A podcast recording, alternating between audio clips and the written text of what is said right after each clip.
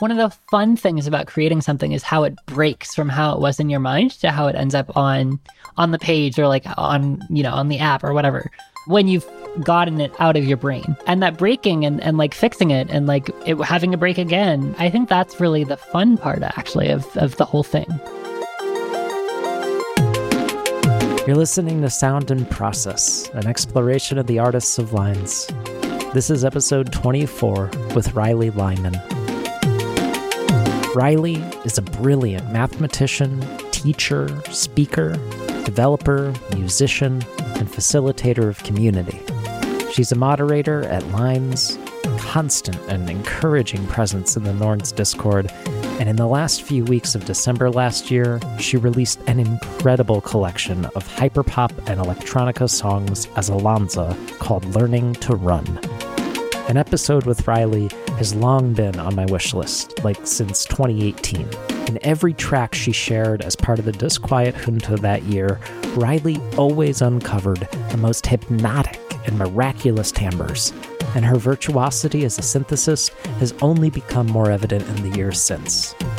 In this episode, Rylee will share insights into her pursuits as a mathematician, her strategies for synthesizer orchestration both inside and out of a pop music context, and some background into the production of Learning to Run. Rylee approached our conversation with so much generosity and openness of heart, and I'm just thankful that we finally got to make this happen. So, without further delay, I'm thrilled to present Sound and Process, episode 24, with Rylee Lyman.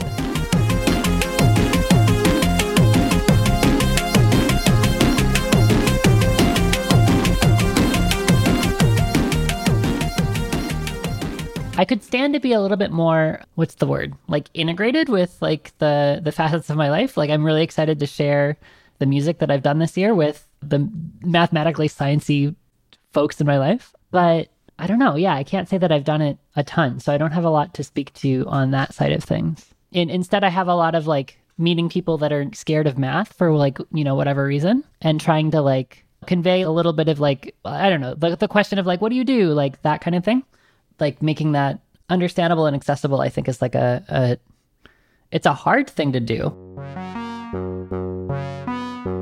i'm gonna practice on you here's the small concept that i've been thinking a lot about for the past couple months. It's called an end and here here's one way to think about it. So think about a line that goes on forever both directions. And imagine you're walking up to this line and you take a chunk out of the middle of it and you throw away the chunk. So the line, now it's in like sort of two pieces. You have like kind of the left half and the right half. And it didn't really matter how big the chunk was that you threw away, there's always going to be that big left half and that big right half. And so, because of this, I can throw away larger and larger chunks, and there's two pieces left over. We say the line has two ends. So, it's kind of like a way of, I don't know, kind of going to infinity, maybe. And if we did this with another sort of space, Mm-hmm. we might get different behavior. For example, like think about a, a plane that goes off infinitely in all directions. And, you know, walk up to the plane and take a little, a, a, a little, a big, a, a huge, I don't know, chunk out of the middle of it and throw that away. And now there's something that's different now because you can walk around the outside of the chunk and like kind, kind of come back to where you started. So there's really one piece that's left over, even though I threw away this, this big chunk. And if I throw away a bigger and bigger chunk, that's still true. There's still like one big piece left over. So the plane has one end. And then there's like other behavior that could be possible too. Like if you had something that branched, you could maybe have three ends when I throw away like a small chunk and then eight ends when I throw away a bigger chunk and the number of ends could like kind of increase and increase and increase. So you could have like infinitely many ends in the in the sort of limit. And it turns out for like stuff that I like, um, groups, which are sort of like the abs- the idea of symmetry, I, I just described for you all but one of the possibilities. There's also the possibility of having zero ends, but but so you can either have zero, one, two, or infinitely many ends. If you have at least three, it turns out you have infinitely many, which is kind of cool. That's a real thing that people think about. I've been thinking about that for like months in like two different contexts. But it's like, you know, it, it's a little bit more accessible than you think at first, I think. So, yeah, it's really fun.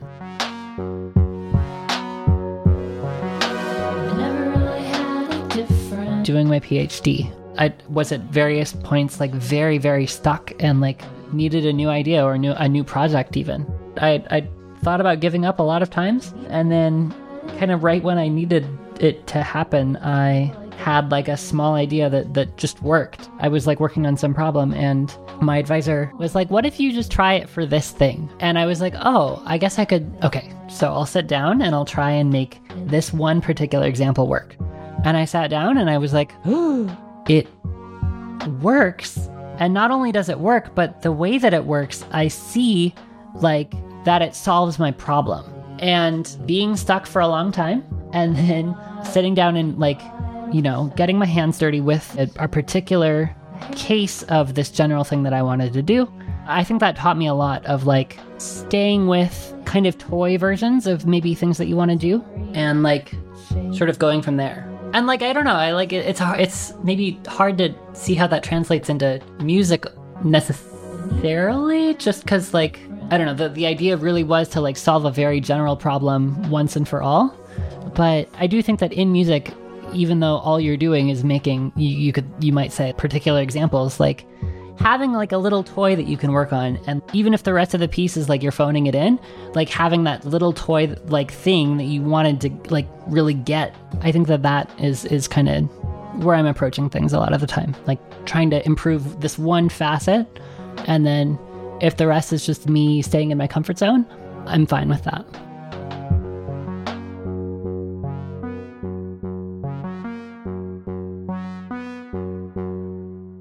There's this book that I haven't read but would like to, like a People's History of Science, that I think speaks to that sort of like folk understanding of things and, and how it can often like maybe precede a sort of rigorous scientific understanding of things. I think that we know a lot more than we think we do a lot of the time. I think I'm definitely a a concrete into fuzzy sort of person. I like was taking piano lessons when I was 8 to like when I graduated college. So I like had that sort of access to music and with the computer, I always felt like oh there's the grid. Like I want to make patterns. You know what I mean? Like I want it to look really satisfying on the grid, which is like kind of a if you listen to like that stuff, it doesn't always, you know, translate into like great sounding music. So something that I'm I'm like learning a lot or trying to apply is like breaking that. Trying to like get out of the grid. Not like entirely but i don't know make it work for me instead of being too like caught up in like oh this is four bars this is four bars sort of thing. On i think the third track it's not him there's this like kind of high distorted sort of I don't know what to call it, like counter melody, I guess. And I had something that I wrote and I was like, okay, cool. It sounds not quite right. And I was listening to like maybe, I don't know, all sorts of things. But I think uh, for that particular sound, I was really into this this Chvrches track, like one of the ones where the guy sings. I think it's You Caught the Light. And I, I listened to it and I was like, oh, it's a lot more spare than I thought it was. Like, so I, I basically like took the thing, made it maybe twice as long, and like took out like half the notes of it, and suddenly it could breathe, and it was a lot better. Yeah. So I, like that's definitely another thing. Like I get a little nervous about like going directly at emotion, if that makes sense. So I, I kind of like, you know, dodge it and like if if I have like a craft thing that I want to do, that like focusing on that is often a lot, a lot easier and lets me sort of sneak in like the emotional effects that maybe I want to try for.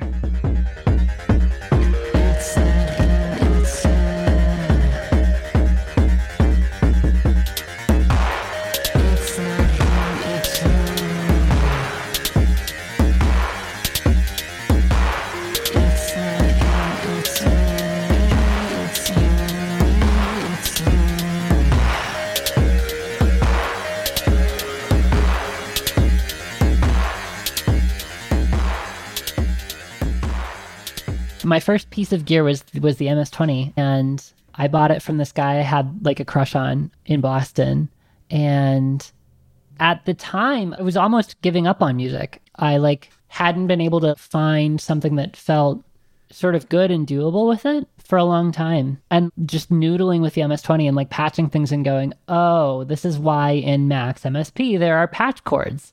Like that that moment I think was really important And if I were approaching it now, then that would have meant that I didn't have that moment. And so it would be like, I'd be dusting things off a lot more, I think. I don't know where I would have landed. If I were like if I had done it in a in a totally like like knowing what I know now and like like with every foresight and and, and everything, I I maybe would just have like a Norns and a grid. Like that might be just, just like the only hardware stuff that I have. And and like a, like a you know a MIDI controller.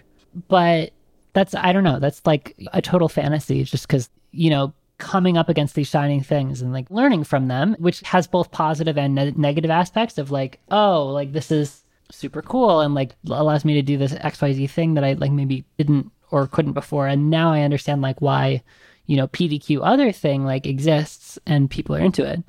But also the like, oh, I don't want that. You know, now I've played with it and I don't want it. That I, I think I've tried to really avoid the the, the gear swap of it. Just because it I don't know the the churn and like the every time you get a new thing, like it takes you so that much longer to like incorporate it into your practice. That that was never really exciting to me. Every time I sold a module, I was like, I I did it wrong. Like I thought this was going to be the one, and it really wasn't. Yeah. So yeah, I don't know the the other stuff that I've picked up, like you know, along the way, though, I, I definitely have gotten a lot from, and I'm happy to have. And it's also like I don't know. I also don't want to be too like utilitarian with it. Like if they're fun, shiny things and they bring you joy, hell yeah. Like I, I don't know. I have a, uh, the, the the silliest thing that I own. I probably is is a Plumbutter, just because like it it does nothing of what I wanted it to do, and it's and it's and it's you know it, it required me to buy like I don't know, upwards of 30 like banana cables to just make it make sound. And like it's also a wonderfully playful little object. And I don't know, yesterday I, I made it make somewhere between like the calls of marine animals and the boats that are fishing them or something. Like, I don't know, it was just really fun. And it's interesting the explosion of like visibility that modular has had over the past, I don't know, what is it, five years? People are like, oh yeah, I know about modular. Like, so, so like my friend was like, who's, who's, you know, never to buy hardware was like, yeah, I've thought about it. And I was like, I don't know, that's kind of interesting to me because like, I until I like met it, I hadn't thought about it and like wouldn't have thought about it. So it's definitely like the its visibility is definitely like super different now than when it was what it was like five years ago.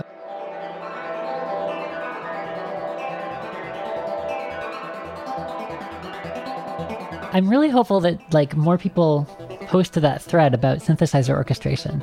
I found when I was writing this album that it's it, it varied a lot from track to track. Like the first track, which I posted to the, the thread, I think it I called it intro at the time, but I'm calling it me now, is at its core, it's just one sequencer going. And there's like a bass line that's like picking up the low notes of that sequence. And there's like a chord thing just to like have a chord thing, but have that be interesting for like three minutes. And yeah, there's just like so many effects that you can throw on a thing. And then like if you change those over time, you can really take it different places. So there's like like that on the one hand. And then there's if you're trying to write like something more, you know, straight ahead poppy, maybe like push it through like that one needed it needed like a a, a bass line that was a bass line.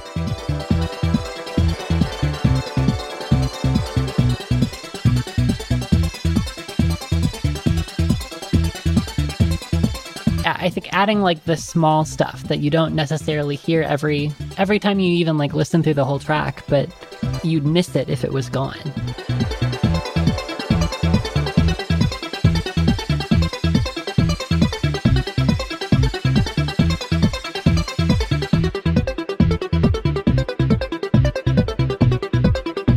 Performed live maybe in August or September.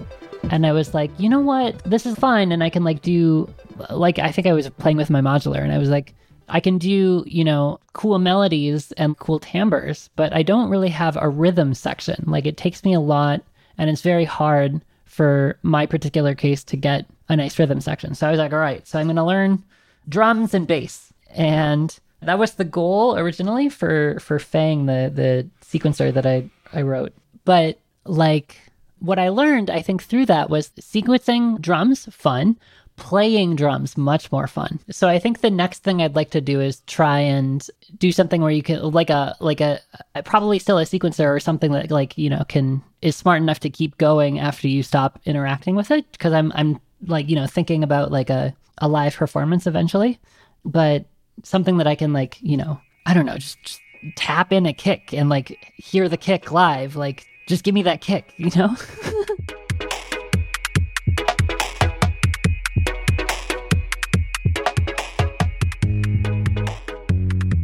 I, I think like the next time around, I'm definitely interested in trying to learn how to really like perform my voice, if that makes sense, not just like a producer of tones. Writing more lyrics is also a goal for the next time out. I like wrote, I think of the songs, the only one that I had sort of prepared lyrics in advance is called They Gave You Bones.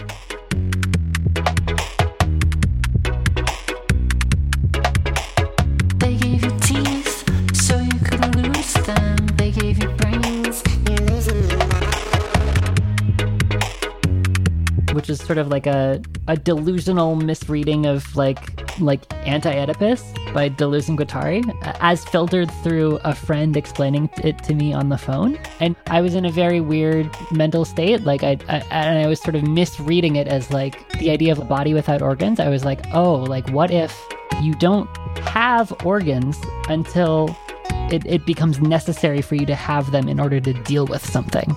Like a doctor gives you the organ for you to cope with life.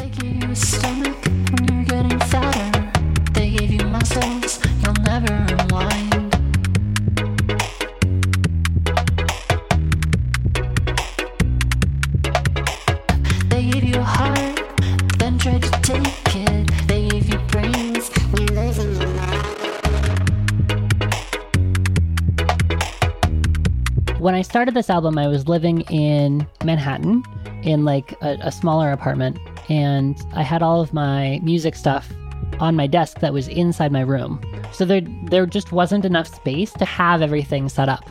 And like for a while, I would, had been giving the modular like pride of place on my desk, and I was like, but I'm not using it to the extent that like it would deserve this. So I like I don't know, took it off of my desk for a while. And then when I sat down to create the album, I was like, I don't know, I, I wanted a constraint. So let me try making an album just from these tools that I had built for myself. That was the source of that. And then like when I when when it was like, you know, August or something, I forget when I wrote the the song that the MS20 is on. But I was definitely like, okay, like, you know, we're we're reaching the finish line. The constraint has been great, but I really want that sound on this track. So let me just record that. Nowhere, nowhere far from here. Nowhere,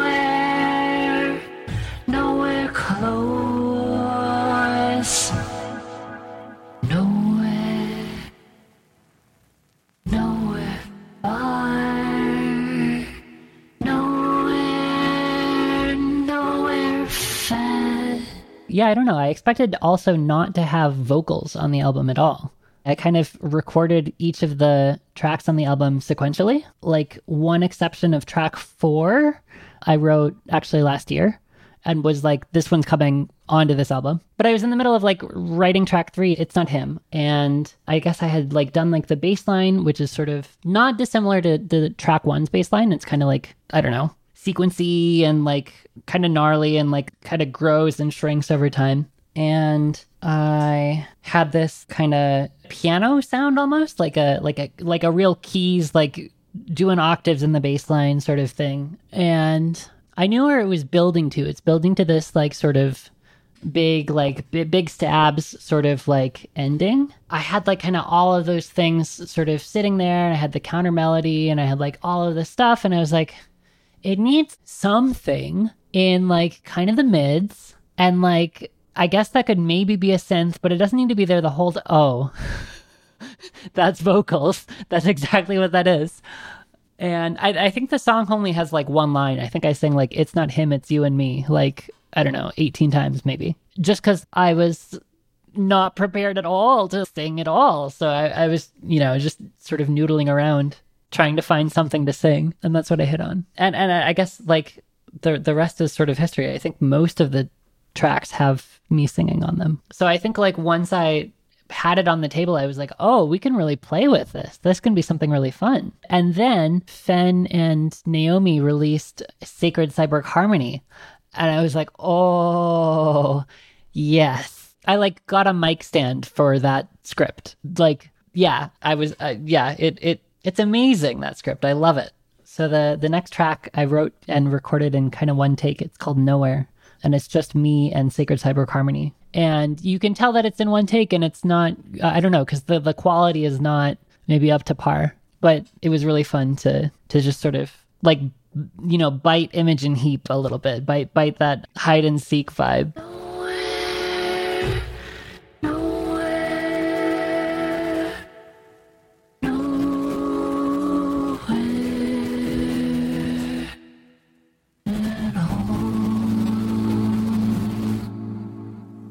Giving yourself permission to like try i think is it's definitely something that like when i teach math there's so much of that that you know needs to be done just because like people like get told all the time that they have permission to not try or they like in fact should not try because of you know xyz reason or whatever. So i think yeah i guess because like i'm i'm i'm super invested in this thing that everybody's like it's too hard. I th- i think I, I definitely try and be like okay i don't know maybe I'm not going to be great at it, but but I'll learn Italian if I'm going to Italy.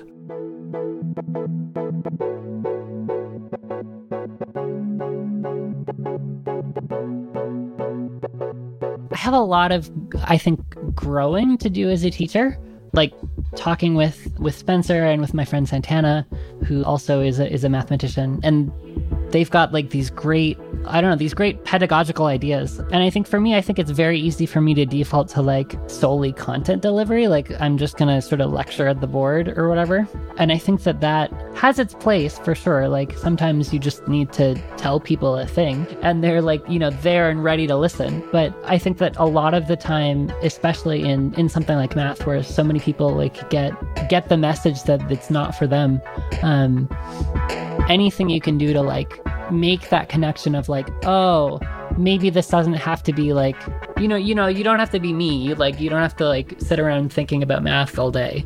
But what I would like to be able to, to do, and something that I'm I'm really excited to do when I start teaching again, is finding ways to like have people bring what they already know. You know what I mean? Like Rochelle Gutierrez is like a, a thinker. She's a math educator and a researcher in like the education of math. And she had this thing about the idea of misconceptions. And her argument was that students don't have misconceptions about, you know, concepts. They have conceptions.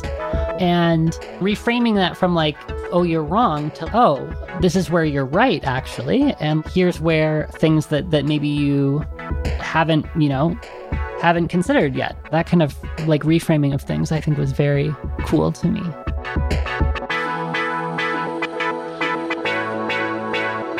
Really enjoy teaching and I take pride in it, but I, I definitely feel myself to be very young in, in the practice of teaching. It's it's strange that all of the stuff that I've done and like learning that I've been able to do about teaching, none of it has been like even required of me, much less offered to me as like a, oh, you're going into this field, let's prepare you. It's a, it, it's very DIY, I guess. The the the practice of teaching.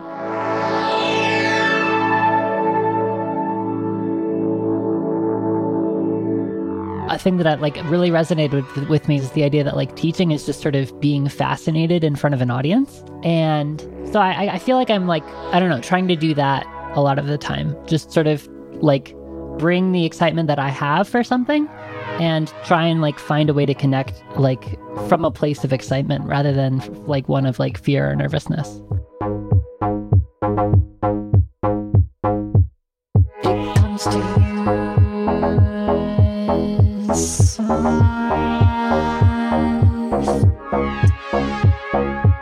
This has been Sound in Process, episode 24, with Rylee Lyman. For more about her academic work, please visit her website at ryleealanza.org. And her fantastic album, Learning to Run, is available on Bandcamp at alanza.bandcamp.com. As always, Sound in Process is an exploration of the artists of lines, so please consider yourself invited to join the conversation at llll.co. That's eight L's dot co. Thanks so much for listening.